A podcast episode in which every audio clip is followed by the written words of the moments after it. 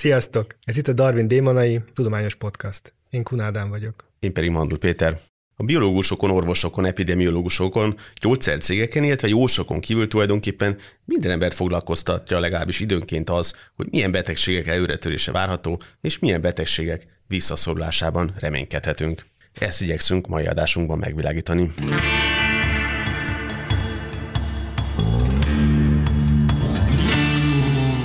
Talán kezdjük azzal a kérdéssel, hogy hogyan lehet vizsgálni egyáltalán egy olyan kérdéskört, hogy milyen betegségek törnek elő, melyek szorulnak esetleg vissza. Ezekről az utóbbi 100-200 évben országonként változó módon azért készülnek mortalitási és morbiditási statisztikák, ezeket Magyarországon jellemzően a KSH tartja számon. Jó, mi, ez a, mi a különbség itt a mortalitás és a morbiditás között? A mortalitás az a halálozási statisztika. Tehát ott a mortalitásnál ugye ennek is különböző mérőszámai vannak, de hogy alapvetően arról beszélünk, hogy miben hunyt el valaki. A morbiditásnál pedig abban arról beszélünk, hogy milyen betegségei vannak vagy voltak. És akkor ebben lehet, hogy valakinek több betegsége is van, ugye? Így van, ezt komorbiditásnak hívják, például, ha valakinek társult vagy, vagy társult betegségei, vagy több betegségei vannak. Ugye hozzátartozik ehhez az, hogy a, a mortalitás az egy, egy keményebb mérőszám, és összességében elmondható, hogy erről több adat van, különösen, hogyha visszafelé megyünk a történelemben. Mert hogy ezt azért sokkal régebb óta tartják számon, hogy valaki miben hunyt el, mint abban, hogy milyen betegségei voltak. Az többé-kevésbé meghatározható volt mindig is, hogy valaki mikor hunyt el, ha nem is mondjuk nap, vagy, vagy, vagy mondjuk óra, meg perc szinten, de korábban is a történelme, hogy melyik nap hunyt el, azt ezt számon tartották, és, és akkor mindig volt egy, egy orvosi vagy halottként vizsgálat, ami megpróbálta megállapítani, vagy konkrétan meg is állapítja a halálnak az okát. Erre gondolom előírásaitok vannak, hogy hogyan kell egy ilyen, már az orvosoknak, hogy mibe halt meg. Most ebben szokott lenni ebből egy ilyen kis polémia, hogy akkor most ki, ki halt meg Covid-ban, meg ki nem halt meg Covid-ban. Igen, de hogy ennek egy, egy jogi esély, törvényszéki orvostani hát előírásai vannak. Jó, ez nem csak, biztos nem valami hasraütés, vagy valami hasonló történik. Nem, hát a között nyilván sokszor van különbség, ugye egy attól függ, hogy valaki hol, egy kórházban történik, az otthonában történik, ugye megint országonként változó, hogy milyen orvos, vagy milyen, esetben egy jogi személy mondhatja ki a halálnak, a, állapíthatja meg a halálnak a tényét és állapíthatja meg a halál okát, és utána ez adott esetben, hogyha a boncolásra kerül sor, akkor ez, ez változhat a halál oka. És hát ez nyilván nagyon más volt mondjuk 100-120 évvel ezelőtt de hogy ez mindenképpen egy megbízhatóbb, meg jobban rögzített statisztika, mint a morbiditás, ahol igazából adatokat jellemzően a különböző biztosító társaságok vezetnek például, akik ugye számon tartják, hogy kinek milyen betegsége vannak, de ugye hozzáteszem ahhoz ezt, azt, hogy ugye ez is sokszor a önbevalláson alapul. Tehát amikor valaki köt egy biztosítást, akkor nyilatkozni kell arról, hogy milyen betegségei vannak, és itt is megint nyilván nagyon eltérő az, hogy ezután a, a, a különböző rendszerekben mennyire mondjuk értesül a biztosítótárság arról, hogyha valakit kórházba kezelnek, vagy valamilyen gyógyszert írnak neki elő, ugye ebből is lehet következtetni arra, hogy van valami betegsége, és nyilván az egészségügyi ellátórendszerek között is vannak olyanok, ahol például az egészségügyi ellátás finanszírozása részben az alapján történik, hogy egy beteget, akit még egy kórházba kezelnek, vagy egy, egy ambulancián, vagy egy rendelőincidentben, annak milyen betegségei vannak. Tehát bizonyos esetekben ehhez nyilván van kötve a, a térítés az egészségügyi hozzájárulásnak a mértéke, stb. És utána, ha ezt ebből is lehet statisztikát vezetni, és ezen kívül vannak természetesen vizsgálatok, amik ugye megint azt célozzák meg, mondjuk egy klinikai vizsgálat, vagy egy deskriptív vizsgálat, ami mondjuk megpróbálja meghatározni egy adott betegségnek a prevalenciáját, vagy incidenciáját egy populációban. Jó, de akkor definiáljuk is, mi ez a prevalencia, az incidencia. Ugye incidenciának nevezük egy adott populációban adott időtartam alatt előforduló új esetek gyakoriságának a mérőszámát, és ezzel szemben a prevalencia pedig az adott időpontban egy adott populációt érintő betegségnek az előfordulása gyakorisága. Tehát összes beteg száma az érintett populáció létszámára hát vonatkozóan. Éppen hányan COVID fertőzöttek versus az, hogy éppen az új fertőzöttek kérdése. Jó, akkor szerintem azért Kanyarodjunk vissza az ilyen jogi kérdések után, és mik, mik azok a betegségek, aminek esetleg nőtt illetve melyek azok, amik visszaszorultak? Hát ugye még ennek kapcsán, hogy hogyan lehet ezt vizsgálni, tehát hogy ez az józan észre és belátható, hogy ezeket, illetve mint az előbb említettem, ugye ezek sokszor becslések, különösen a morbiditás kapcsán. Általánosságban elmondható, hogy ahogy visszafele haladunk ugye az, az időben, a történelemben, ugye egyre kevesebb adat van, és azok az adatok is, amik vannak, egyre inkább Kevésbé megbízhatóak. Kevésbé megbízhatóak. Még, még hozzáteszem, hogy van még egy csoport, természetesen ugye a, az ástások kapcsán előkerülő emberi maradványoknak a vizsgálata. Ugye ez egy nagyon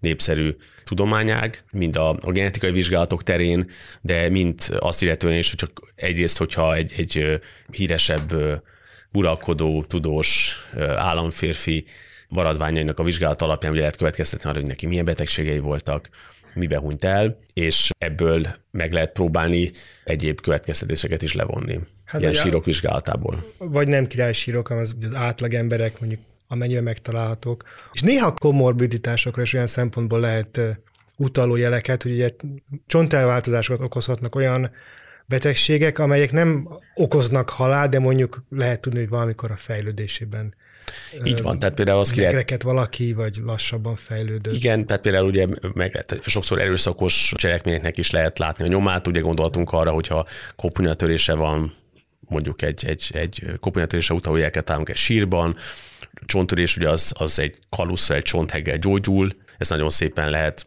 később látni, de, de beszéltünk a köszvényről például, ami szintén csonteróziókat okoz.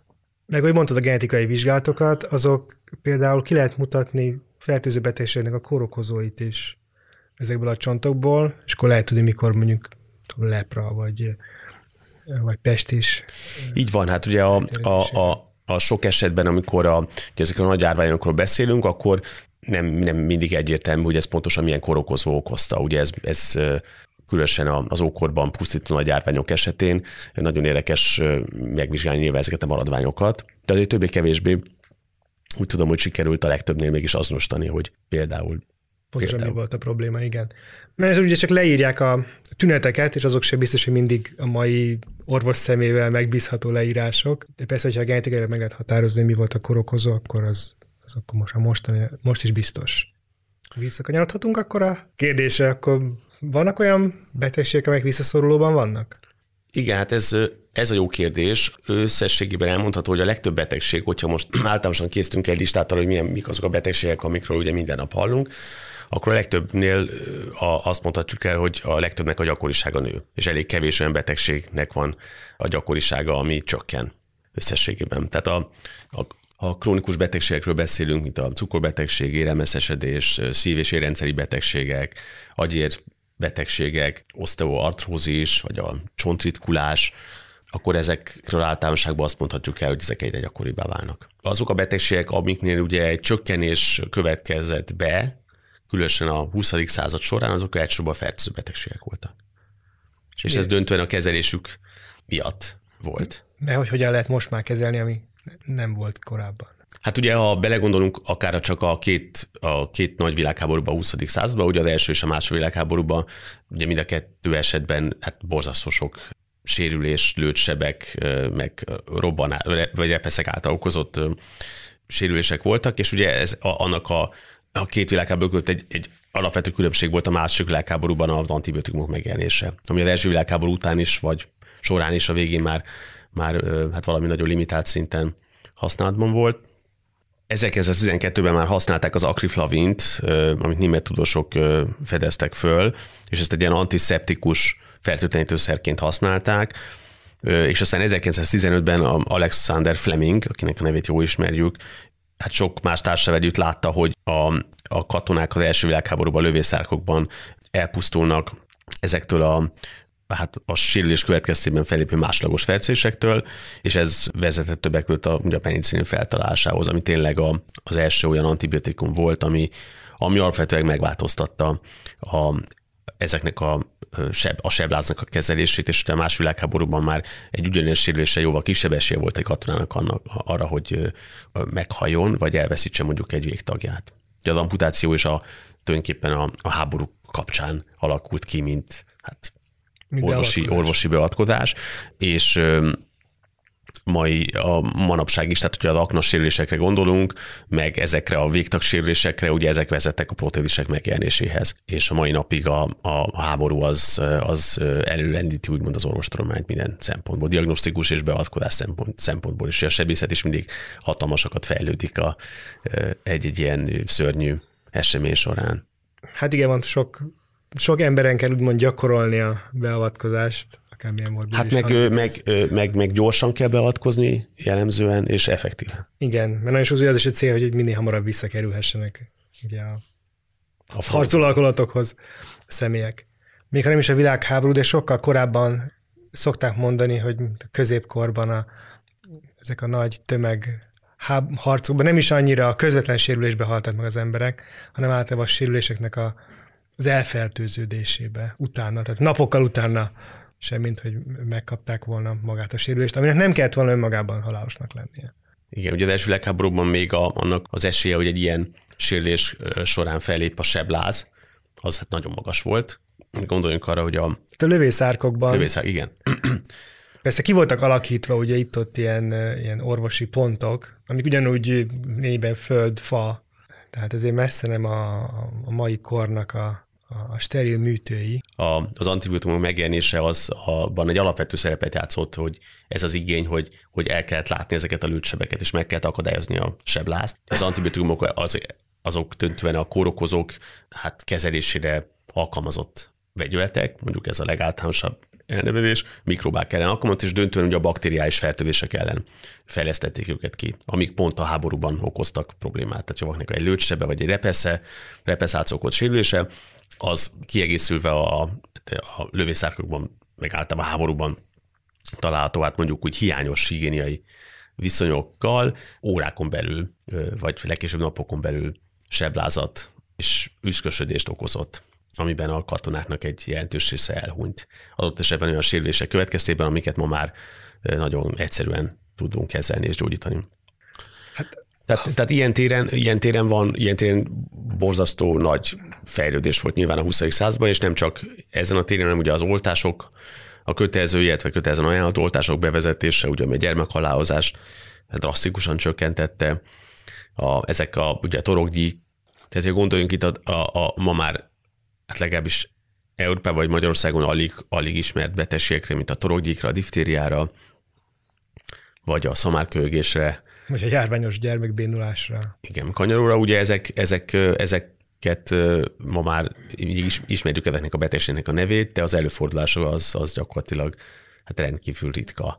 Magyarországon gyakorlatilag alig vannak már ilyen esetek, és jellemzően olyan országokban fordulnak elő, ahol ezeket az oltásokat nem, vagy nem vezették be, vagy, vagy nem nem kapja a populációnak egy... Vagy nem mindenki veszi fel. Egy elég nagy, elég, egy, egy, elég ítelt része.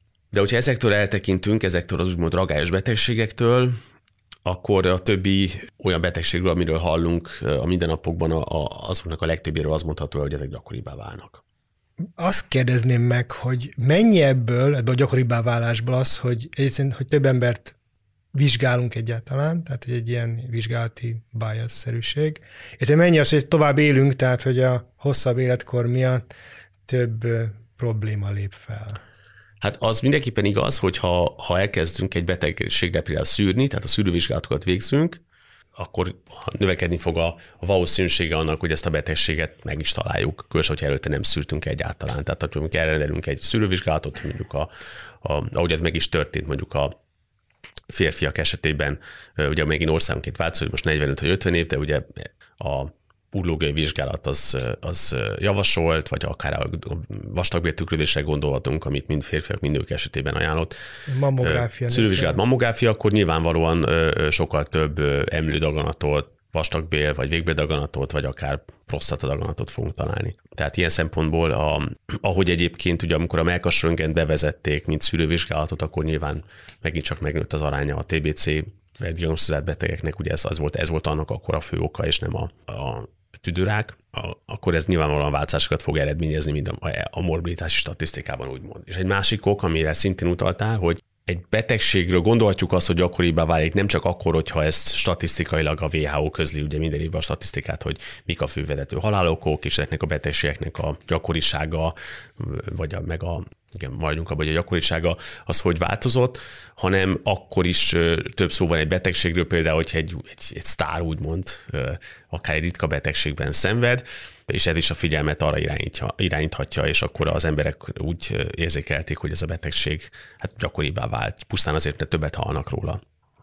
Egyébként hasonló eset állhat fenn akkor is, hogyha például egy addig nem jól kezelhető betegségre valamilyen úgy gyógymód jelenik meg, és ugye akkor erről megint sokat fognak írni az újságok, meg sok iratásba fog ez szerepelni, akkor Ugye utaltál rá, hogy esetleg azért lesznek gyakoribb a betegségek, mert tovább élünk. Ez ugye azt a nagyon hát egyszerű, leegyszerűsítő elméletet vagy gondolatot váltja ki sokakban, hogy, hogy az emberi test meg lett alkotva, vagy megalkotódott, kialakult egy bizonyos élettartamra, és az alatt az élettartam alatt ugye nem is alakult ki ezeknek sok ilyen betegség, vagy sok-sok betegségnek nevezett, vagy majd krónikus állapot, vagy, vagy folyamat. És ugye erre vannak is, tudom, hogy hát megint csak ástásokból, meg sírokból található ezt megerősítő bizonyítékok, tehát például arra, hogy mondjuk az ősemberek körében a fogszúvasodás az egy ritka jelenség. És igen, az inkább egy életmódváltozásnak köszönhető, vagy nem köszönhető.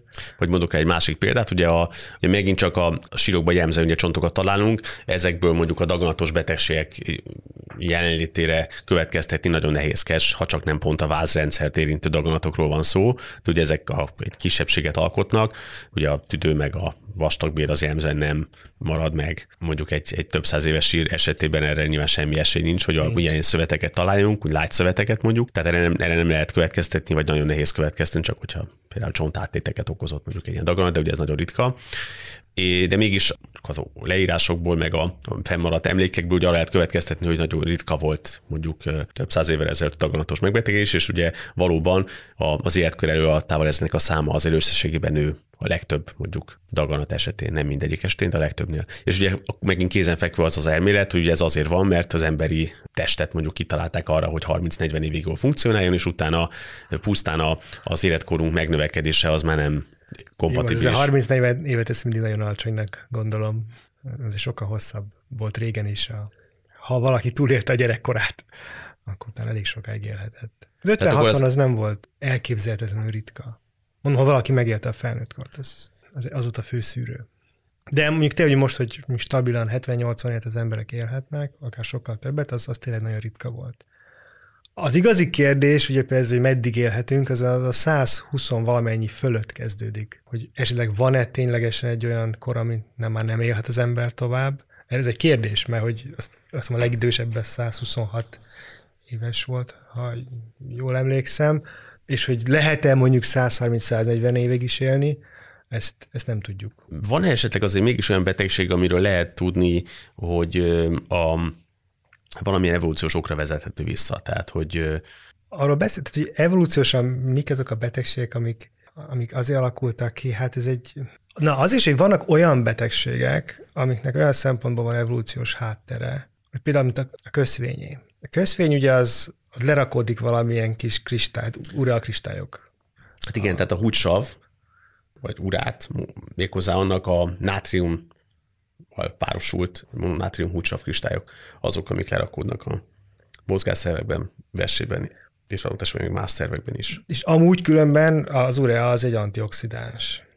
Hatású, a húcsav egy antioxidáns hatású vegyület. És ugye itt van egy olyan elf, hogyha valami fiatal korban előnyös, már pedig az magasabb antioxidáns szint az erőnyösebb fiatal korban, az akkor is elterjedhet, mondjuk egy nagyon magas urea szint, ha az amiatt mondjuk 50-60 vagy még később éves kor után mozgásszervi problémákat okoz, hiszen az emberek kevesebb része fogja megélni, illetve akkor nem igazán lesz gyerekük. Tehát nem, nem fogja befolyásolni a gyerek számot.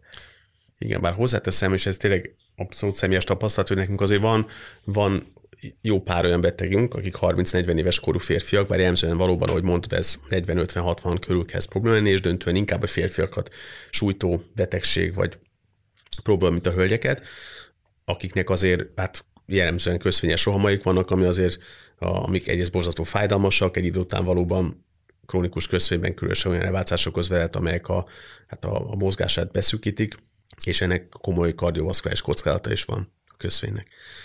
A, egy másik példa egyébként például a sarlósejtes anémia, és sarlósejtes vérszegénység, ami egy genetikai változás, vagy genetikai, egy mutáció következtében kialakuló állapot, ami Magyarországon elég ritka, de a föld más pontjain elég gyakori. Ez például a, a sarosejtes vérszegénységben szenvedők sokkal ritkábban betegednek meg maláriában. Igen, ilyen szempontból is egy az evolúcióbiológiát mindig emlegetjük, hogy ez a heterozigóta előnynek egy klasszikus példája, mert ugye homozigótaként a, a sarlósejres vényszegénység lényegében halálos. Elvileg gyógyítható lenne valahogy, de lényegében halálos. Ugye nem tudok oxigént szállítani, mert hogy a, saros, a név maga is onnan ered, hogy a vérlemezkép, vagy a vér a test, testeknek a alakja ilyen, ilyen furán elváltozik, ilyen sarló Ugye ezek jellemzően egy ilyen kor, a vörösvés egy, sar, egy korong alakú sejt, és ebben az esetben sarló alakú lesz, és ezáltal Hát az oxigén szállítással ez van, egy darab mutáció, egy darab nukleotid változik meg, egy darab aminosav változik meg, és ez okoz ezt a problémát, és ugye a malária ellen viszont véd, ha heterozigóta, amikor valamennyi a vér testekből ilyen alakú, de nem annyi, hogy ez akadályozná amúgy a gázcserét. És ugye egy vérparazitáról beszélünk. A malária. A malária kórokozója. A maláriát, a maláriát pontosan baktériumok, vírusok okozzák? Eukariota. Tehát ez egy... Plazmodiumok. Egy, egy, egy fejlettebb szervezet, igen. És az ott szaporodik. És ugye ez a vektor egy olyan kórokozó, amit szúnyog visz egyik szervezetről a másikra, és ugye miért tudja a szúnyog vinni, mert hogy a vérből veszi föl, és a vérbe adja le és ott szaporodik, és akkor ez meg fogja akadályozni a szaporodás, vagy legalábbis nehezebbé válhat. Ez egy kicsit védhet. Afrikában eltelt, és nagyon szépen korrelál az elterjedtség ennek a mutáns allélnak, a maláriának a gyakoriságával. Egy másik példa a, erre a lisztérzékenység a cöliákia, ami ugye egy evolúciós paradoxon tulajdonképpen, hiszen ugye egy arról van szó, hogy akik lisztérzékenységben szenvednek, azok ugye nem tolerálják a glutént, ami a, a búzában és néhány más gabonafélében található, és ennek során ugye a bélnyálkahártyának, a bélbolyhoknak a atrófiája, a sorvadása figyelhető meg, és ez egy autoimmun betegség, ahol tulajdonképpen a, erre a gluténelót reakció eredményeként alakul ki ez az autoimmun folyamat, és ez a betegség megzavarja a táplálékból származó tápanyagoknak a felszívódását, és azt gondolnánk, hogy ugye ez egy negatív hatással lesz az evolúció alkalmasságára, hiszen a búza és a gabonák, gabonaféléknek a, az emberi táplálkozásban betöltött szerepe az, hát azt gondolom, hogy, hogy Hát az elmúlt 8-10 évben alapvető. A, és, és furcsa, hogy, hogy mégis van ez, a, ez, egy, ez egy relatív gyakori betegség. Olyan populációkban a búd és a más gabonafélék termesztése már kialakult, beértve például nyugat-európai vagy kelet-európai populációt is. Ez érdekes, hogy ugye a búzát azonban nem is tudom, hány éve ezelőtt háziasították a búzát? Hát most, ha legtöbben fog, de ez 8-10 év legalább, tehát hogy elég régóta a termékeny félholdba tesszük a házi, hát a termesztés alávonását. Igen. Ugye erre van egy olyan elmélet, hogy, hogy mert ez egy paradoxonnak tűnik, hogy miért alakul, miért, miért ilyen gyakori a, egy, a búzát és a más gabonaféléket nem toleráló embereknek az aránya. De mióta, ez is egy érdekes, mióta tapasztalunk. És ugye az a, van egy elmélet rá, hogy a, hogy a fertőző betegségek, különösen a, ugye párhuzamosan ennek a, a búzának és a különböző gabonaféknek a háviastásával párhuzamosan, ugye ez egy nagyobb problémát jelentettek, és ezáltal az egy evolúciós előny volt hogy az a, azok a, a, a, egy olyan populációnak az elterjedése, akik jobban hát, tudtak védekezni a fertőbetegségekkel szemben, tehát egy erős immunitásuk volt, és az erős immunitással általában párosul egy erősebb autoimmunitásra való hajlam. Ugye ez érthető, hogy az immunrendszer nagyon erősen működik, ugye borzasztóan figyelnek ezek a rendőrségek, akkor sajnos nagyobb eséllyel támadják meg a saját társaikat is, és ez egy, ez egy szerintem egy tetszetős elmélet arra, hogy miért lettek gyakoribbak például az ilyen autoimmunbetegségek. Ugye ez nyilván nagyon általánosító, de mégis egy magyarázat. Igen, az immunológus kollégák szokták mondani, hogy ők nem akarják erősíteni az immunrendszerüket, mert az általában a túlerős immunrendszer, ez azt jelenti, hogy elkezdi támadni a saját szervezetét. Ez általában nem jó. Az immunrendszerek pont jó erősségűnek kell lennie, akkor működik jól, nem, nem akkor, amikor túl erős, úgymond. Érdekes, egy hasonló probléma különben az allergiának az elterjedése. Az allergia, ami ugye hát szintén egy ilyen túlműködés lényegében a, az immunrendszerünknek, az se volt jellemző, tehát néhány populációban, egy generáció a nagyon ritkából a, a, az igazán jellemző. Most ilyen szénanátháról beszélünk, tehát az olyan típusú allergiákról, ami pollenallergia, poratkallergia, ami, ami ugye hát nem, nem kéne, meg hát olyan anyagokra adunk allergi, allergiás reakciót, amik nagyon jellemzőek a környezetünkben. És van egy olyan hipotézis, ami szerintem lényegében most már egyértelmű, hogy, hogy nem, nincsenek férgeink lényegében. Tehát Európában nincs férges betegségekben nem nagyon szenvedünk, és hogy az arra adott normális immunválaszunk téved el, és, és amiatt alakulnak ki allergiás reakciók. Ugye ennek a relatív egyszerű bizonyítása akkor az lenne, hogy olyan populációkban, ahol viszont a férgek sokkal gyakoribbak, ott kevesebb allergiával találkozhatunk. Így is van. Általában mondjuk hát fel, most már nálunk német sehol, de hogy jellemző, hogy a városias környezetben többet találkozunk allergiával, mint a, hát a városunk, tehát a falusias környezetben, és igen, a világnak az a része, ahol még bőven vannak férgek, főleg a trópusokon, ott nem jellemző az allergia. Ugye említettük a, ugye a halálozási okokat részben, és ugye itt három fő kategóriáról lehet beszélni, és a fertőbetegségekről, amikről beszéltünk már, de még egy kicsit fogunk, vagy nem fertőbetegségekről, ezekről a krónikus betegségekről és a sérülésekről. És akkor ezek hogyan változtak mostanában? És milyen, mi, mi a tíz leggyakoribb halálok? Úgy, úgy általában nem biztos, hogy, mert gondolom azért országonként változhat, meg évről évre is változik. Hát ugye vannak egyrészt a szív- és érrendszeri betegségek, amelyekben mondjuk ugye a klasszikusan ugye a színfartust, vagy a sztrókot, a agyvérzést, vagy szélütést Értjük a légzőszervi betegségek, például a krónikus obstruktív betegségek, ugye amelyekbe beletartozik egyébként az aszma, az emfizéma és a újszülöttkori állapotok amelyek közé a születési fulladás, születési trauma, újszülöttkori fertőzések, koraszülés komplikációi tartoznak. De ezeket is krónikus betegségként tartjuk számon? Hát a szív- és betegségeket abszolút, de hogy a, a légzőszervi betegségeket szintén, a, azokat nyilván nem, az esetleg a következményben kialakuló állapotot azt hát... Igen, értem. A, a top 10-be én úgy tudom, hogy talán az autóbaleset sok helyen kezd bele beszivárogni, mint sérüléses halálok. Van-e valamilyen fertőző betegség? Hát vannak fertőbetegségek közül, vannak a hasmenéses megbetegedések, e, ezeknek a mondjuk a szerepe vagy helye ezekben a statisztikákban ugye alapvetően más lesz például, hogyha mondjuk a Magyarországon nézzük a halálozási okokat, és mondjuk összehasonlítjuk ezt mondjuk Botswanával. Nálunk nem nagyon jellemző, Így gondolom. Van. A alsó légúti fertőzések azok továbbra is a, a, a leghalálosabb fertőbetegségek. Ez a negyedik vezetés, vezető halálok, mondjuk világviszonylatban, de ezeknek a száma például jelentősen csökken. Ez... A szívbetegségek ezzel szemben nő, a, ugye ez a továbbra is az első, hely, első helyen szerepe, ugye a világ összes halástánynak a 16%-áért felelős, ugye, ami egy hatalmas szám. A, az agyvérdés és a krónikus obstruktív tüdőbetegségek azok a második és harmadik vezető halálok, megint csak globálisan értve. Az újszülöttkori betegségek az ötödik helyen állnak, és a, ugye be, a, bekerült, ami relatíven új, relatíve egy új szereplő ezen a listán, ugye a cukorbetegség, ami két év óta jelentősen, mint egy 70%-os növekedés mutatott, ez egy elképesztő ugrás, és a, ami szintén ugye nagyon nő, az a demencia, az Alzheimer és az egyéb egyéb demenciáknak a formái, ami 2019-ben már a hetedik vezető halálozási okok között szerepel. Tavaly esetleg változott ez a top 10-es lista? Hát úgy tudom, hogy 2019-hez képest 2020-ban a Covid az bekerült ugye a harmadik vezető halálok. 19 még Lehet. hát volt, ugye, de az utolsó napokra, esetleg hónapokra tehető, és nem tudott róla senki. De ugye az várható, hogy ő csak egy, egy, egy, egy átmeneti szereplő lesz ezen a listán. És gondolom, bele fog kerülni az alsó légúti, vagy hát a légúti fertőzések. Valóban az alsó légúti fertőzési betegségekben, ahol megint csak például az influenza az például csökken, a Covid ugye meg egy új, a koronavírusok meg ilyen szempontból egy, egy, egy új szereplő a listán. Igen, bár többi koronavírus, az köszönjük szépen megvan, de nem, általában nem okoznak halált. Mik azok a, a fertőbetegségekről beszélünk, akkor még van egy hatalmas csoport, amiről ideig nem esett nagyon szó, és ugye a COVID kapcsán ez, ez abszolút releváns. Hát a virális fertőzésekről nem beszéltünk még. Igen, illetve hogyha arra gondolunk, hogy honnan kapjuk a fertőzést.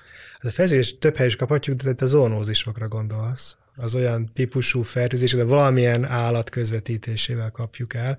Itt igazából egy változás történt olyan szempontból, hogy most ugye a Covid-ot az valószínűleg valamilyen vadállattól, denevérhez áll legközelebb a genomja, nem tudjuk, hogy közvetlenül denevértől kapjuk. Mármint a, mármint a denevérekben található koronavírusokhoz. A, igen, jó, bocsánat, nem, teljesen nem a denevérben áll közel a denevérben található koronavírusokhoz, amilyen élőnyek ugye általában nem találkozunk a mindennapunkban.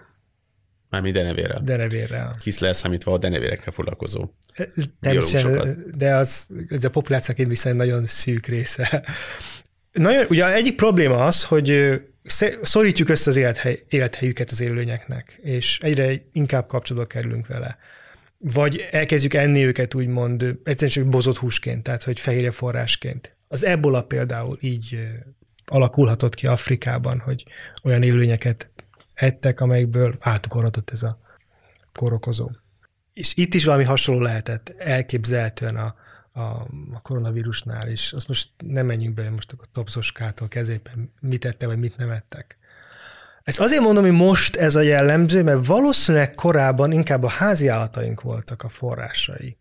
Vagy a közelünkben lévő rákcsálók, tehát hogy ami a, a mezőgazdasággal, a, az állattenyésztéssel elterjedt állatok lehettek a forrásai azoknak a bizonyos betegségeknek, bizonyos korokozóknak, mert hogy velük voltunk szoros kapcsolatban, nem a denevérekkel, hanem mondjuk a szarvasmarhával, mondom, mindenféle rákcsálókkal, akár kutyától is, ugye? Ugye a, a rákcsálókhoz miért is kerültünk egyáltalán közel? Ugye az emberek általában kerülik az egereket. Hát kerülik az egereket, de, az, de a patkányok és az egerek nem kerülnek minket, tehát a, szeret, tehát a mezőgazdaság ugye egyik része az, hogy nagyon nagy mennyiségű szállított gabonát felhalmozunk azért, hogy téren is legyen mit ennünk, ami legyében ez ilyen kaja mekka a rákcsálók számára. Tehát, hogy a, a mezőgazdasággal evolúciósan a, a, a rákcsálóknak egy ilyen fajképződési tudom, hulláma jött el, nagyon jól érzik magukat, köszönik szépen. Tehát ez, ez jó nekik, hogy van egy ilyen új élettér, amit be, betölthetnek. És ez vezetett aztán a macskáknak is az elszaporodásához? Hát a, igen, ugye a macskának hát nem mindig tekintjük teljesen háziasítottnak a macskákat, ha már itt tartunk, de igen, tehát hogy az, az a elsleges feladatuk az lenne, hogy ritkítsák a rákcsáló populációt. Ami pedig elvezetett egy másik folyamathoz az énekes madarak mostani pusztulásához. pusztulásához. Igen, de erről szerintem most nem akarunk hosszan beszélni. Tehát ha, akkor itt a lisztérzékenységen kívül egy másik hát káros hatását is tapasztalhattuk ugye a a gabonafélék házasításának, mégpedig a rákcsálók elszaporodását, és ennek kapcsán a rákcsálókról emberre ugráló fertőzéseket. Ez értsük úgy, hogy az egérről közvetlenül az emberre ugrik mondjuk egy fertőző? Fertőző, egy korkozó? Talán a pest is gondolhatsz, sok minden máson is talán kívül. A pest is ez egy olyan, hogy hát részen persze bolhákkal, méghozzá a rákcsálóknak a bolháival terjedhet. Emberről emberre is, de az nagyon nehézkesen is, és az egy ritka, de főleg a rákcsapok. Emberről ember ugye cseppfertőzése tehetett. És a pestiseknek mai napig is egy jellemzője, hogy alapvetően állatpopulációkban egy ilyen rezervoárként léteznek. Tehát az a, az, mondjam, a természetes közegük az állatpopulációk, és nem az ember. Ezért is okozhattak különben óriási járványokat, mert hogy a járványok között lényegében ők, ők a saját kis élet terül, helyükön léteznek, és, és ott szaporodnak, és nem az ember a természetes közegük, oda néha csapnak, és akkor bizony hát szörnyű dolgokat tudnak művelni. Igen, tehát a pestis más néven dögvész, az egy a Yersinia pestis nevű baktérium által okozott fertőző betegség, amely jellemzően a pestis bacillus, patkány, bolha ember láncon keresztül jutott ugye el hozzánk, de akkor az maga cseppfertőzése is terjed, Ugye a búbópest is, amikor egy embert meg, megcsípi egy fercőt bolha, és utána ezeknek a nyomokcsomóknak a jelzes megnagyobbodásával, fájdalmas megnagyobbodásával jár, amit ezeket nevezték bubónak, és utána a nyirokcsomókból a vérámba kerülve egy vérmérgezést okoz, és akkor van egy másik formája a tüdőpest is, amikor pedig a cseppfertőzés útján a szervezetbe jutó baktérium okozza, és ez is, ez bolha közvetítése nélkül, ugye ezeket vektornak hívják, ha jól tudom, ezeket a Igen. közvetítő organizmusokat, amelyek, amelyek gyakran rovarok, lásd például malária, vagy sárgaláz, vagy ebben az esetben bolhák. Pestisnek három fő formája van, ugye amit említett bubópest is, ezen kívül a, ez a hát szeptikémiás pest is, amikor ugye a vérállamban terjednek szét a kórokozók, ez egy vérmégedéses formája, és a tüdő pest is. És ebben az utóbbi kettő az, ami nagyon halálos. Hát igen, de hogy a halálozási arányszám a Búbópest is kapcsán is azt hiszem 50-80 százalék volt. Tehát, hogy ez köztudott, hogy a, ha már járványokról beszélünk, és melyik járvány volt szörnyebb, akkor a Pest is nek igazából nem nagyon van komoly riválisa. Ugye minimum három nagyobb Pest is járványról tudunk, és ugye ezek következtében Igazából a második pestis járványt szoktuk ugye mindig a pestis járványként emlegetni, ugye a fekete halált, ami a középkorban pusztított Európában. Melyek mintegy 200 millió áldozata volt körülbelül Igen, ami ugye számban most ugye a mai 7 milliárd emberhez képest kevés tűnik, de akkor az a lakosság harmadik kétharmada volt Európában. Tehát, hogy iszonyatos halálozási rátája van. És ugye aztán kevesebben tudják, hogy, hogy, hogy ezt azért több más pestis járvány is követte, és a, az egyik legutolsó, ugye a harmadik pest is, az 1855-től 1900-as évek közepéig tartott jellemzően Ázsiában. Igen, azt kevésbé szoktuk emlegetni. Nagyon Európa centrikusak vagyunk. Az első pestis járvány ugye az ókor, tehát vagy ókor végére. Justinianusnak a pestise néven ismert, és ugye arról például jól tudom, csak az elmúlt néhány évtizedben sikerült biztosan megállapítani pont genetikai vizsgálatok segítségével, ahol kimutattak mondjuk egy 6. századi sírból a Yersinia pestisnek a kórokozóját. És ahogy említetted, ugye ma se, ma se kell azt gondolnunk, vagy ma se gondoljuk azt, hogy, hogy ez a betegség megszűnt. Nem, létezik, tehát az állatokban mindig van, és mindig átugorhat emiatt emberre, bármikor elugorhat. Tudtam, Amerikában ott léteznek fertőzött populációk, illetve Európán is, tehát hogy valahogy az északi tenger, északi, fölötti északi száraz földön, ott is vannak ilyen rezervár populációnak hívják, ahol a pest is maga létezik. Ha, ha nem bolygatjuk meg, és nem kell túl közel kerülnünk ezekhez az élnyekhez, akkor persze ez nem fog emberre átugró járványt okozni remélhetőleg. Bár ugye baktérium, tehát azért, hogy mondjam, antibiotikummal, ha minden jól megy, azért valamennyire kezelhető lenne. Tudom. Jó, hát a járványoknak azért a, az emberi populációra ne, nem csak a, a fekete halál az egyet, ugye az, a saját történelmünk miatt azt szoktunk mindig emlegetni. De Amerika történelmében is volt egy ilyen óriási halázási hullám, méghozzá akkor, amikor a, a fehér ember, tehát az európai ember oda hogy mondjam, kolonizálni kezdte, legalábbis megtalálta. Gyarmatosítani. Gyarmatosítani. Hát az ugye akkor még csak először csak fölfedezték, és hát a, kevésbé ismert, hogy nem csak emberek mentek oda, hanem bizony a korokozóik is. Hát sőt, ugye ma már az a, az a feltételezés, hogy, hogy nem is annyira erőszakos halál volt az, ami ott ugye aratott, hanem sokszor a járványok. És ugye itt ennek kapcsán a, az a feltételezés, hogy itt például himlő, kanyaró, influenza lehettek azok a fertőzések, amelyek, amelyek ugye a sűrű állat és emberpopuláció közelsége miatt kialakultak, például Európában. Ugye ezek itt is természetesen, amikor megjelentek, akkor hát nagyon sok halálhoz vezettek, de egy idő után kialakul egyfajta Hát azon maradnak életben, akik valamennyire ellenállóbbak. És ugye, hogyha viszont ezek az emberek utána találkoznak egy olyan populációval, ahol ezek a kórokozók nem ismertek, például azért, mert nem éltek olyan közelségben háziállatokkal, akiktől ezeket ugye kapták, ugye ez mindegyik jó példa arra, hogy, hogy valamikor állatokban alakultak ki, akkor, akkor jól érthető, hogy például ezek az úgynevezett európai betegségek, amelyekkel szemben még az amerikai de nem csak Észak-Afrikára, Észak-Amerikára kell gondolnunk, Dél-Amerikára, Dél-Amerikára is, sőt, sőt elsősorban arra, akkor ezeket az, ezt az őslakosokat, ugye ott, ott hihetetlen pusztítás végzett. És egy hasonló dolgot, picit hasonló jelenség volt akkor, amikor ugye elkezdtek például Afrikában és Dél-Ázsiában látogatott szintén, a, szintén az európaiak, és ott meg találkoztak olyan betegségekkel, mint mondjuk a vendémás malária, meg a sárgaláz, hogy ezeket szokás a fehér ember sírjaként Szifilisz. emlegetni, vagy a szifilisz, ami ugye Amerikából származhatott, a, ugye ezek, ezek meg a, a... Sőt, ugye Ameriká azért érdekes, mert ugye az aszték és az inka kultúránál, amit lényegében úgy átvették a hatalmat fölöttük, ott lehet tudni, hogy azért gyengültek meg maguk ezek az országok, ahol sűrű volt a lakosság, mert egy, egy járvány pusztított, még azelőtt, hogy a Pizzarello meg a Cortez oda ment volna a nevetséges pár fős ö, seregével, de Észak-Amerikára ugye az az elképzelésünk, hogy ez egy ilyen üres, néhány indián törzs itt ott, ott van, és valószínű, hogy, hogy ez egy nagyon sűrűn lakott, fejlett civilizáció rendelkező vidék volt, de kihalt a, a, ezekből a járványokból azelőtt, hogy a fehér ember elért volna oda de van egy ilyen elképzelés, hogy, hogy sokkal több ö, sűrűbben lakott lett volna, csak nagyon ö, megritkult a számuk az indiánoknak, mire a, a fehér emberek találkoznak, és mire az fehér emberek találkoznak, és egy nagyon ritka ilyen populációt találtak már csak ott. És arra van valamilyen hát még nyilván valami adat, vagy, el, vagy bizonyíték arra, hogy milyen, milyen járványok lehettek ezek, mert ugye akkor ez egy kicsit ellentmond ennek a elképzelésnek, hogy a fehérek ugye behozták. Vagy De ez úgy, úgy, tehát a fej, tehát hogy a, a a fehér embereknek a betegségei csak azok előtte jártak, tehát azok végsöpörtek a, a bent lakott populáción, a, a, a benszülött populáción, és az nem kell ténylegesen oda menni. Tehát az igazság, hogyha bevitted egy járványt, az elterjed utána az egész kontinensen, anélkül, hogy ténylegesen a, a, a hódítóknak úgy oda kellett mondani, hogy jók, most szeretnék itt egy várost alapítani. Így értem, tehát nem úgy, hogy, hogy valami saját betegségbe adtad meg, hanem igenis, az európai betegségbe, csak az előtte járt, előttük járt, úgymond.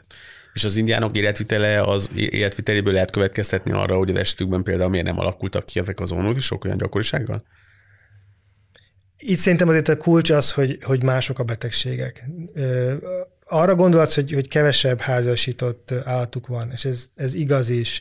Nagyon érdekes, a nagytestű állatokból rengeteg volt Amerikában is, de az ember kiírtott őket még azért, hogy elkezdte volna őket háziasítani. Ez, ez, ez mára már tudható. Meggondoljuk, az egész amerikai kontinensen lényegében a láma az egyetlen nagy testű, háziasított állat. És a lámák is. És ennyi, tehát hogy így nagyjából ezzel a nagy testülatokat itt lezártuk. Tehát nem úgy, mint mondjuk nálunk. És ugye megint kent a láma, hogy inkább Dél-Amerikában, Észak-Amerikában. semmi. Tehát lényegében semmi. Ami megdöbbentő, tehát mondjuk azt gondoljuk, hogy például a lovaknak az evolúció az főleg Amerikához köthető, így tört, tehát hogy a, a hosszú millió éves történelmekben, és nem volt ló Észak-Amerikában, mire a, a, az európaiak odaértek. Egész Amerikában nem volt ló, az most egy európai. Tehát az indiánok a kóbolyoktól igen, igen, mint a kóbolyoktól kellett. kellett a lovakat megszerezniük. Igen. És mezőgazdaság is. Mezőgazdaság ugye azért volt, de ugye tehát növényektől azért nem fogunk kapni nagyon vírusokat, meg kórokozókat. De mezőgazdaság volt. Ne felejtsük el, hogy a napraforgót onnan az észak-amerikai, kukorica közép-amerika, bab, paprika, paradicsom, tehát azért rengeteg mezőségi növény, tökök Jó, például. akkor most nem, a, nem akarok itt a ördögügyvédeként feltűnni, de azért akkor rákcsálóik nekik is kell, hogy kell, legyenek. Biztos, hogy voltak is. Sőt. Meg is a saját betegségeik, ez nem igaz, hogy nem volt. Mint az előbb mondtad, hogy van, akiket mi hoztunk onnan át, láss szifilisz. Bár az valószínűleg nem egy rákcsálótól Nem. Pest is leszámítva a több más nagy járványos betegség, ugye az emszőmön virális fertőzés volt, ugye itt a himlőre gondolatunk, ami szintén hát elég előkelő, előkelő helyet foglal maga 56 millió áldozatával. A, illetve a, hát a spanyol nátha, spanyol nátha ugye, ami a, influenza vírus volt. És a sárgaláz, illetve a, az AIDS. Az AIDS, az, igen, ez egy különösen érdekes dolog. Egyrészt, hogy nem van nagyon, úgy gondoljuk, hogy valamikor a 20. az elején ugorhatott át, majmokról emberre.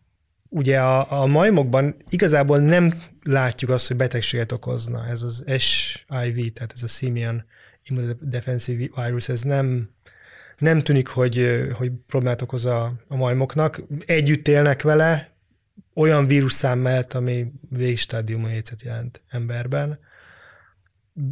Nekünk, számunkra viszont ugye hosszú távon halálos.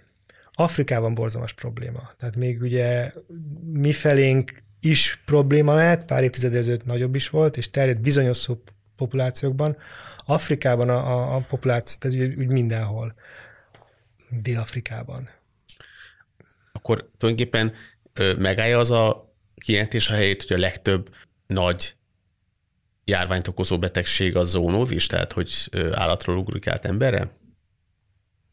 Tudunk egyáltalán olyan példát mondani, ami nem? Kolera.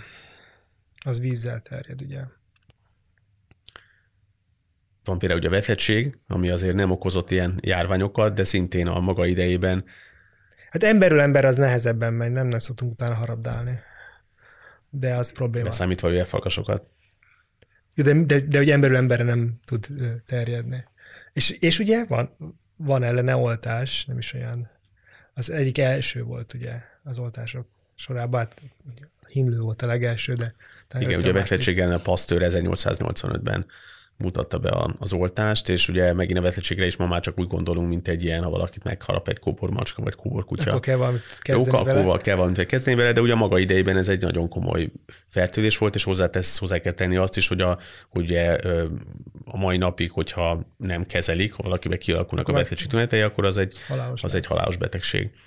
A, és ugye a Ugye fontos hangsúlyozni, hogy, jellemz, hogy ugye, amikor ezekről a dolgokról beszélünk, akkor gyakran ugye megint az ember ugye Magyarország, Európa kapcsán beszél, de ugye említettük a hasmenéses betegségek, azok a világnak egy másik felén, például Afrikában ugye egy nagyon komoly kockázatot jelentenek, különösen a gyermekek, kiskorúak, illetve az idősek számára és ugye a malária és a tuberkulózis is egyébként, amelyek szintén ugye, hát a malária nem, de mondjuk a tuberkulózisra úgy szoktunk gondolni, mint ugye egy megoldott probléma, ugye a Igen, gümö, gyümölkór, ugye varázshegy, tüdőszanatóriumok láncolata, ugye megint csak a, a kötelező melkasröngen, ugye különböző jellemzően munkakörökhöz kötve ma is sok munkakör bekötéséhez szükséges az, hogy egy Sőt, melkasröngen csináltass. Mikor még nekünk születtek a gyerekeim, még nekünk apáknak kötelező volt. Tudtam, már nem kötelező de, de akkor még a gyerek születése előtt az apáknak kötelező volt egy TBC szűrésen gyorsan átesnie. Igen, ugye azt, azt nem árt, hogy a TBC, a tuberkulózis, az több ember halálért felelős valószínűleg, mint bármely más fertőbetegség a történelem során. Tehát az elmúlt 200 évben több mint egy milliárd haláleset történt. Ugye megint egy olyan betegségről beszélünk, amiről manapság az emberek jó nagy része hallott, de ennyi. De, hogy, de ennyi. Tehát, hogy miközben egyrészt nagyon sok országban továbbra is endémiás, ami tehát azt jelenti, hogy jelen van. Tehát jelen van. Folyamatosan jelen van. És itt nem is feltétlenül csak egzotikus országokra gondoljunk, azon kívül pedig egy komoly probléma olyan betegeknél, akiket immunszuprimáns gyógyszerekkel kezelünk.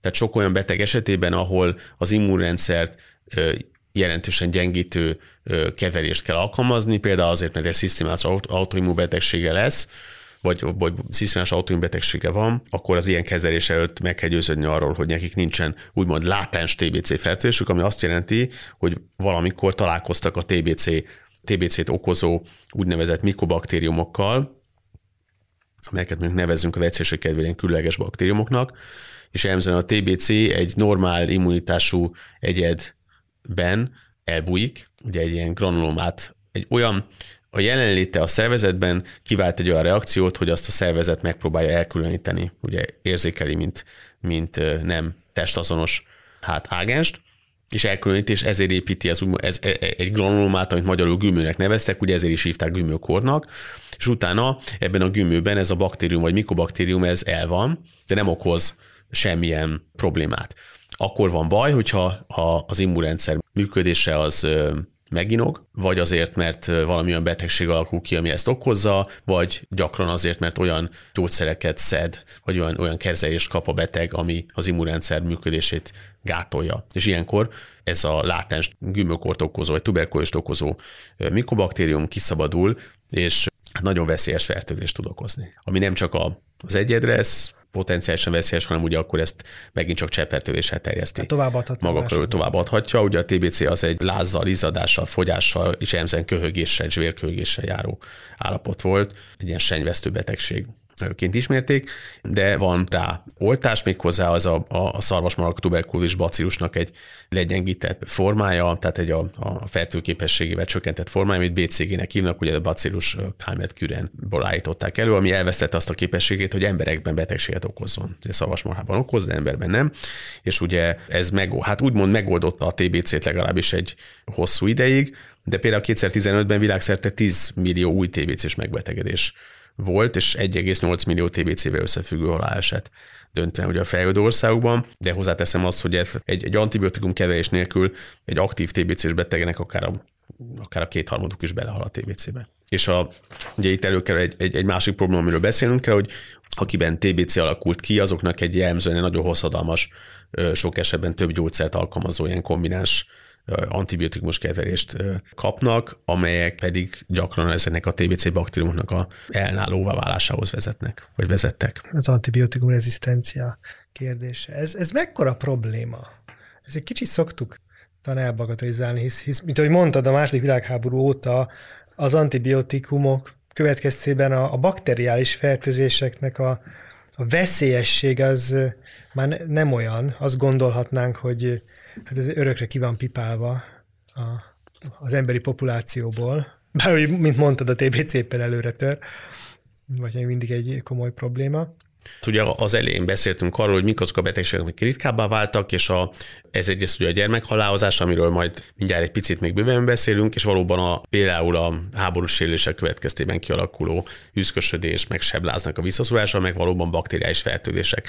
Ezeket, hát ha úgy tetszik, megoldottnak, megoldottnak tekinthetjük, vagy tekinthettük néhány évvel, évvel vagy évtizeddel ezelőtt és ezzel szemben ugye megjelentek valóban a, vagy hát mindig is velünk voltak az állatokról ránk ugró például virális fertőzések. Amit viszont most látunk, meg az elmúlt években, évtizedekben, az pontosan ezeknek a úgymond megoldottnak tekintett baktériumoknak a visszatérése, csak egy ilyen új szupererős formában. Ez az antibiotikum rezisztens baktériumoknak a... Meg és igazából mindig velünk voltak, tehát nem igaz az, hogy nem. Sajnos az a tapasztalat, hogy mikor egy antibiotikumot bevezetnek, tehát mikor gyógy, szerint megjelenik, lényegében pár éven belül megjelenik a rárezisztens baktérium is. Szinte mindig, tehát ez sosem volt ennél hosszabb. Az, hogy mennyire terjednek el utána, ez egy megint más kérdés, de egyre inkább. Tehát, hogy egyre, van egy ilyen félelem is, hogy, hogy nem tudunk elég gyorsan új antibiotikumot kifejleszteni. És akkor azt úgy kell értenünk, hogy, hogy az antibiotikum rezisztens baktérium az tulajdonképpen olyan, mint egy ilyen nagyon cseles kém, aki mindig, mindig újabb és újabb trükköket eszel ki arra, hogy mondjuk túljárjon a, hát, hogy ő, a ő security ezt, kamerák eszén. Ő eszel ki ezt, ezt úgy kell képzelni, hogy a penicillin volt ugye az egyik első antibiotikum, amit alkalmaztunk. Ami a nevéből ez egy gomba által termelt valami anyag, ami öli a baktériumokat. Tehát az élő világban a baktériumok gyilkolása az egy egymást is különben gyilkolják. És persze a baktériumoknak nem örülnek, tehát az antibiotikum rezisztencia faktoroknak a kialakulása is évmilliárdok óta megy. Ezeknek egy része horizontális géntranszferrel, tehát nem, nem új mutációként, hanem megszerzik a talajban levő mindenfajta baktériumtól, amik ez, ezek, akikben benne vannak ezek az a rezisztencia faktorok. Tehát úgy tetszik, egymástól veszik át ezeket a trükköket? Tehát Sajnos egymástól veszik át ezeket a trükköket. Úgy, hogy külön fajok. Úgyhogy külön fajok, tehát nem egy darab faj, és hát ez a baj, tehát, ne, tehát nem, az, nem, a, nem arra kell várni, hogy egy új mutáns megjelenjen, ami rezisztens valamire, hanem valószínűleg ez a rezisztencia faktor valahol megvan, és hogyha képes összeszedni, és így Ugye szokták mondani, hogy a kórházak a legrosszabb laborok arra, hogy ilyenek kialakulnak. Pont azért, mert sokfajta baktérium találkozik ott, amik aztán cserégethetnek dolgokat egymás között, és kialakulnak ezek a szuperrezisztens baktériumok, amik nem csak egy-egy antibiotikumra rezisztensek, hanem mondjuk nagyon sokra. Hisz gondolom, te is gyakorlatban azt néha tapasztalt, hogy meg vagy bizonyos betegségre bizonyos antibiotikumot írunk föl, nem az, hogy akármelyik, hogy vegyél valami antibiotikumot, hanem valamit, mert lehet tudni, hogy bizonyos baktériumtörzsek még valószínűleg nem védettek ellene, akkor azt ki lehet írtani ezzel az antibiotikummal, egy másikra nem érdemes fölírni, mert valószínűleg azok védettek. Hát általában hogy lehet mondani azt, hogy mondjuk más antibiotikumokat írsz fel egy húgyúti fertőzésre, ugye úgynevezett ex juvantibus kezelésnek is szokták mondani, amikor a, még azelőtt, hogy meg lenne az antibiogram, ugye ez egy régen ugye az volt, hogy, hogy volt néhány antibiotikum, és attól függő, hogy most egy húgyúti fertőzésről volt szó, vagy például egy lőtt, vagy szúrt hasisebb kapcsán kialakuló fertőzés, vagy annak a, azt megelőzni próbálták, ugye erre volt egy vagy két antibiotikumot adtak, és ma már azért ez inkább úgy történik, hogy, hogy megpróbál az ember tenyészteni valamilyen váladékból vagy szövetből, hogy meg tudja, hogy pontosan tudjuk azonosítani a kórokozót, ezeket a mikrobiológusok vizsgálják ezeket, a, vagy csinálják ezeket a vizsgálatokat, és utána meg lehet határozni azt is, hogy, a, hogy az a kórokozó melyik antibiotikumra lesz úgymond szenzitív, vagy érzékeny, és melyikre lesz rezisztens vagy valamilyen köztes állapot. És ugye az valóban megfigyeltő, hogy teljesen más az antibiotikum spektruma, például egy közösségben szerzett tüdőgyulladásnak, ugye ezt másod is hívják, ezt kapnak hívják, ez a community acquired pneumonia, míg hogyha összevetjük egy olyan tüdőgyulladással, amit egy beteg például egy kórházban szerez, annak teljesen más kórokozó spektruma lesz, ugye megint azokra a baktériumokra kell gondolnunk, akik itt például a kórháznak a légkondicionál vagy szellőző rendszerében tenyésznek, ugye például legionellózis egy jó példa rá, ugye a legionárius betegség, ami egy ilyen ex-légiósok egy szállodában találkoztak, és ott, ott kialakult egy atípusos tüdőtőadásuk, és így azonosították a legionellát. De manapság nem kell hozzá idegen légiósnak lenni sajnos, hogy az ember elkaphassa. Azt mondja, hogy fogunk beszélni a gyerekhalandóságról, akkor szerintem kanyarodjunk vissza arra a témára, vagy kanyarodjunk oda. Azt hiszem ez egyik dolog, amiben hatalmas előtörés tapasztaltunk az elmúlt száz évben, sőt a világ minden részén az elmúlt pár évtizedben, Mekkora probléma volt a gyerekhalandóság, úgy történelmileg? Nem lehet túlhangsúlyozni a jelentőségét. Azt gondolom, ezt ki lehet jelenteni, hogyha megnézzünk egy megint csak döntően sírok vizsgálatából, illetve történelmi vagy régészeti leletek, meg írásos emlékek alapján történő becsléseket, akkor azt látjuk, hogy a mondjuk időszámításunk előtt 500-tól időszámítások után 1500-1600-ig megyünk, akkor tulajdonképpen állandóan, vagy, vagy állandónak tekintető a gyermekhalandóságnak a mértéke, ami hát nagyjából ugye ez megint csak változott persze a világ különböző területein, de egyébként nagyjából állandónak volt tekinthető. Akkor mekkora ez a százalék? Ez, ez mondjuk 29 százalék volt körülbelül, hogy valaki az első életévét nem érte meg, és annak az esélye, hogy a pubertást nem éri meg, az majdnem 50 százalék volt, ami ugye elképesztő szám. Igen, meggondoljuk, hogy minden másik gyerek meghal, és nem ez bele felnőtt. Igen, és ugye ráadásul azt is hozzá kell tenni ehhez, hogy az ilyen vizsgálatok azok jellemzően alulbecsülik mindig a mortalitást, hiszen ugye sok esetben nem dokumentálták ezeknek a jellemzően a szülés kapcsán, vagy azt követő napokban elháozott gyermekeket, különös, hogyha nem voltak például megkeresztelve, mondjuk itt az európai kultúrkörre gondolunk, és hát ugye a síroknál is sajnálatos módon elmondható, hogy egy, a gyereksíroknak a száma az jóval kevesebb, mint a felnőtt síroké, egész egyszerűen azért, mert a gyerekek sok esetben nem kaptak olyan temetést, mint a felnőttek. Nekem a nagypám mesélte mindig, hogy Mongóliában 5 éves kor alatt nem is adnak nevet a gyereknek.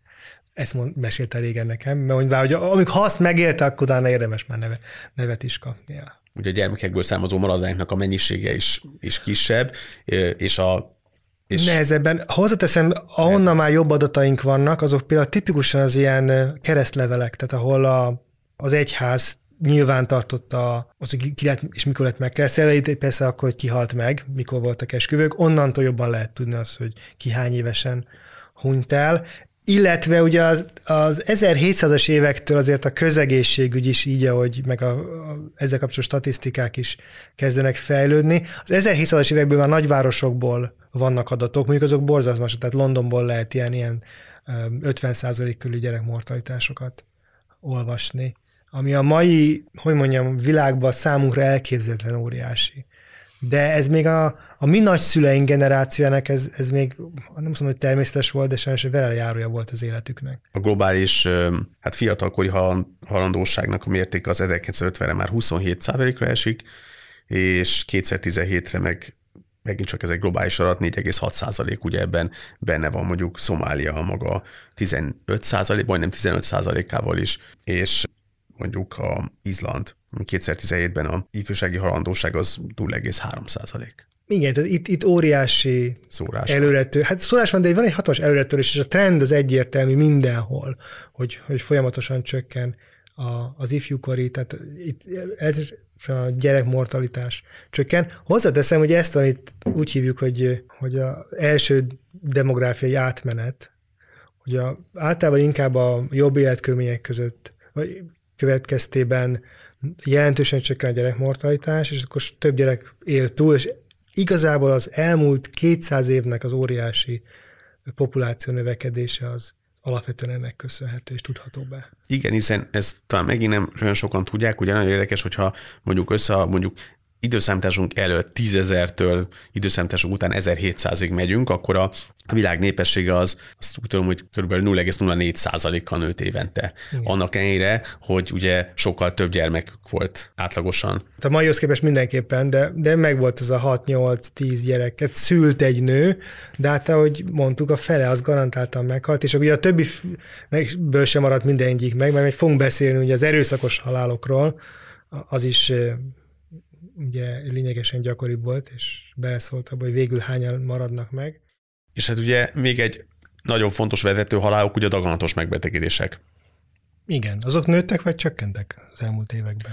A daganatos betegségek következtében ö, fellépő halálozás, úgy általánosságban nyilván itt is különböző daganatok esetében eltérő, az összességében csökken. Tényleg? Azért meg azért mint van egy olyan érzés, hogy az egyre inkább beszéd téma vagy. Hát az, hogy, hogy, hogy ahogy említettük az elején, a szűrővizsgálatok kapcsán több daganatot találunk, illetve, hogy a populáció idősödik, és általánosságban a daganatos betegségek gyakoribbak idősebb emberekben, természetesen több daganatot találunk, diagnosztizálunk, viszont a daganatos betegség következtében fellépő halálozás az összességében csökken. De itt megint csak különböző daganatok esetén vannak, vannak olyanok, ahol ez jobban csökken, és van kevésbé. Jó, hát akkor áttekintettük legalábbis nagyon röviden az, hogy bizonyos betegségek visszaszorulban vannak. Talán ezek a leginkább a fertőző betegségek, különböző technikai vívmányok következtében. Mások, amik inkább az életvitelünkkel, vagy az, hogy időskori betegségek mondhatjuk ezt, azok viszont sajnos előre törnek, és hát az, ezek a trendek most még elég stabilan állnak, de majd megnézzük, hogy mit hoz a jövő.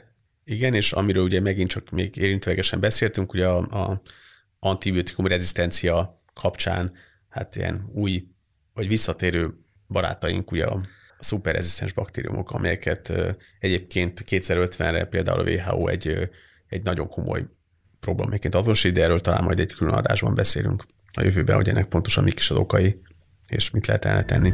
És akkor köszönjük szépen a figyelmeteket. A Darwin démonait hallottátok. Sziasztok! Sziasztok.